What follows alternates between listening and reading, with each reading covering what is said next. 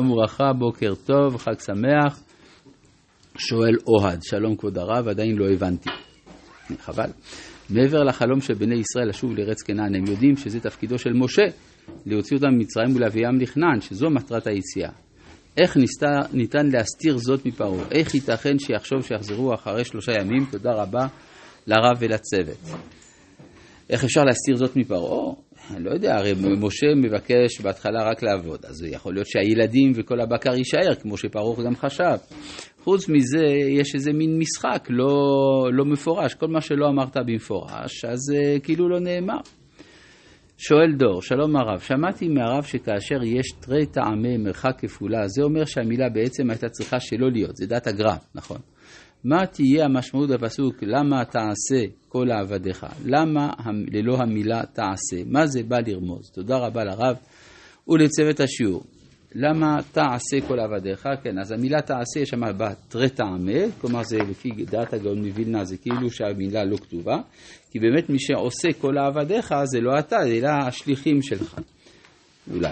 טוב, אנחנו ממשיכים בספר שמות, בפרק ה', בפסוק, פסוק כ'. ויפגעו את משה ואת אהרון, ניצבים לקראתם בצאתם מאת פרעה, ויאמרו עליהם, ירא השם עליכם וישפוט. אשר יבאשתם בדרכינו בעיני פרעה ובעיני עבדיו, לתת חרב ידם להורגנו. וישוב משה אל השם, ויאמר, אדוני. עכשיו פה שם אדוני כתוב באלף דלת נון יוד, לא שם הוויה. למה הרי אותה לעם הזה, למה זה שלחתני? מה המשמעות של דברי משה שפתאום משתמש בביטוי של אדנות? זה, אדנות זה מידת הדין. ולכן הוא בא אל, משה, אל הקדוש ברוך הוא, שזה בשם הוויה, שם מידת הרחמים, ואתה אמרת לי שאתה תגאול אותם בשם הוויה. שם הוויה יש לו גם משמעות, קונוטציה של מידת הרחמים, אז למה התנהגת בדין? זה בדיוק הטענה, ומאז באתי אל פרעה לדבר בשמך, הראה לעם הזה. מה זה לדבר בשמך? אתה אמרת לי שם הוויה, אז השתמשתי בשם הזה, ולכן הגאולה הייתה צריכה להיות בקלות. אם היית משתמש בשם אלוהים למשל, אז הייתי מבין שיש קשיים בדרך. אבל אם השתמשת, אם אמרת לי להשתמש בשם הוויה, אז למה אתה עושה ככה? מאז באתי אל פרעה לדבר בשמך, בשם הזה דווקא. הראה לעם הזה, והצל לא הצלת את עמך. כלומר, יש פה מצד משה, התפיסה של משה, היא שאו שהגאולה היא במידת הדין, או במידת הרחמים. ולכן, אם זה בדין, יש קשיים, אם זה ברחמים, אין קשיים, והנה יש פה סתירה, זה מידת הרחמים ויש קשיים. איך זה יכול להיות? זה, זה הקושייה של משה, וכנראה שחסר לו איזושהי ידיעה. ויאמר השם אל משה, עתה תראה אשר אעשה לפרעה.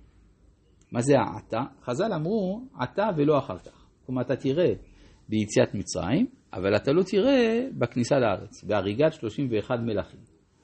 למה? כי מה שחסר כאן למשה זה הסוד של הסבלנות. הוא רואה את המצב של עתה. אם זה עתה, אז עתה תראה. כן. כן. משה מבין את הרמז, נגיד שהעתה? תראה, אם אני מבין, אז יש להניח שגם משה מבין. או שאני מבין לא נכון, ולכן משה לא הבין ככה. לא, יכול להיות שחז"ל אחר. כן, לא, זה ברור שדרשות כאלה, לפי פירוטן, ודאי שמשה לא מבין. אבל הוא מבין שהמילה עתה גונזת בתוכה איזושהי משמעות. כן? ושאיך היא תהיה המשמעות הזאת, זה יתברר בהמשך. זה כמו שהרמב"ם כותב לגבי הנבואות על הגאולה. שאף אחד לא יודע בדיוק מה יהיה, כי דברים אלה סתומים הם אצל הנביאים. אז מניטו היה אומר שהדברים האלה הם סתומים לא רק לנו, אלא אצל הנביאים עצמם, הם לא יודעים בדיוק מה המשמעות של מה שהם אומרים. כי הם עוד לא יודעים איך זה יתממש במציאות, אבל הוא יודע שיש משמעות. כן. אתה תראה אשר אעשה לפרעה, כי ביד חזקה ישלחם, וביד חזקה יגרשם מארצו. זה לגבי משה. אבל מה עם הקושייה של משה? בכל זאת, מידת הדין ומידת הרחמים. לכן הוא אומר לו בפסוק ב' של פרשת, של פסוק, פרק ו', שזה כבר תחילת פרשת וירא, וידבר אלוהים אל משה, ויאמר אליו, אני השם. כלומר, מה שחשבת שזה או אלוהים או הוויה, אז אומר לו, אני אותו אחד. בתור אלוהים, אני השם. זאת אומרת שהתוכנית של מידת הרחמים איננה להעדיף את הרחמים על הדין, אלא להראות איך הרחמים מתגלים דרך הדין.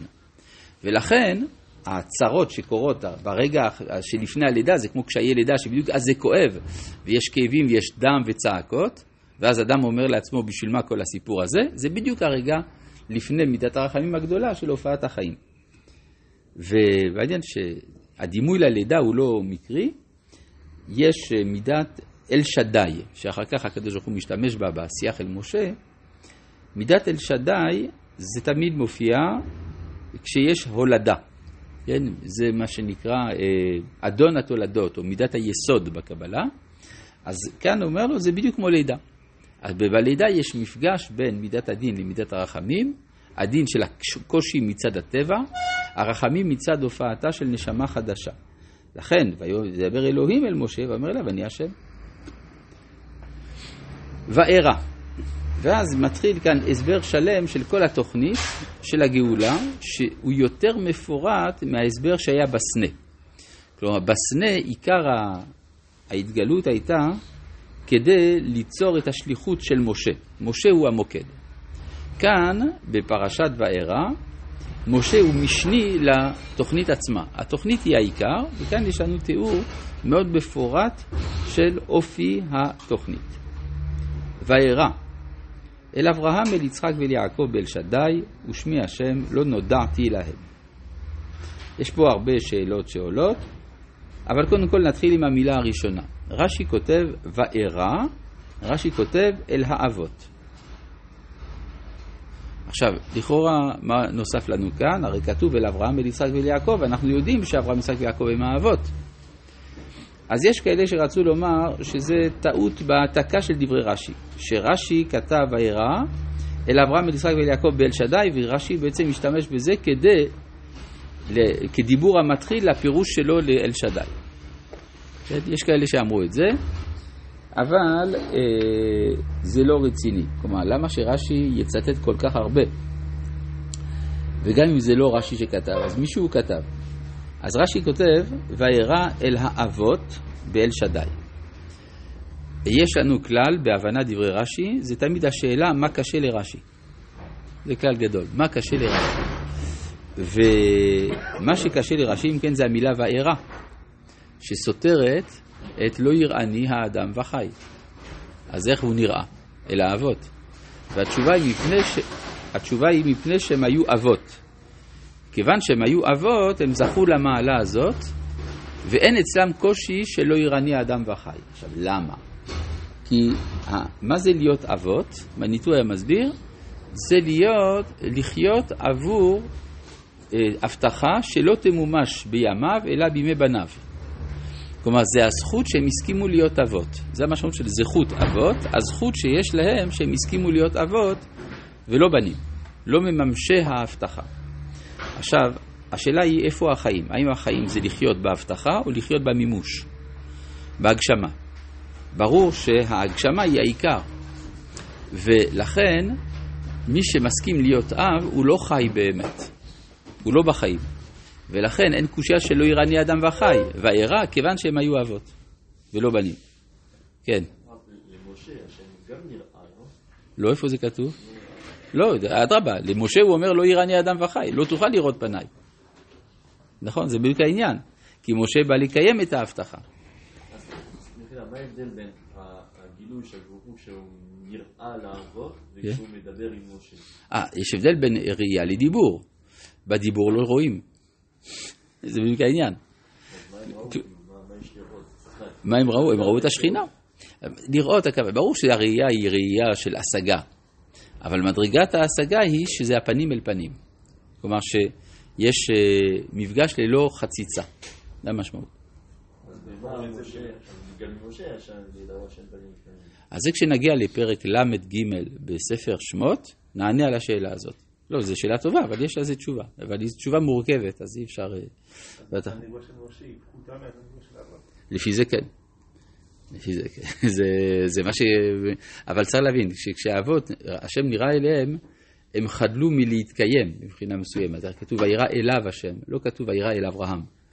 כן? וירא אליו השם, אז, אז אנחנו לא יודעים מי הוא בכלל.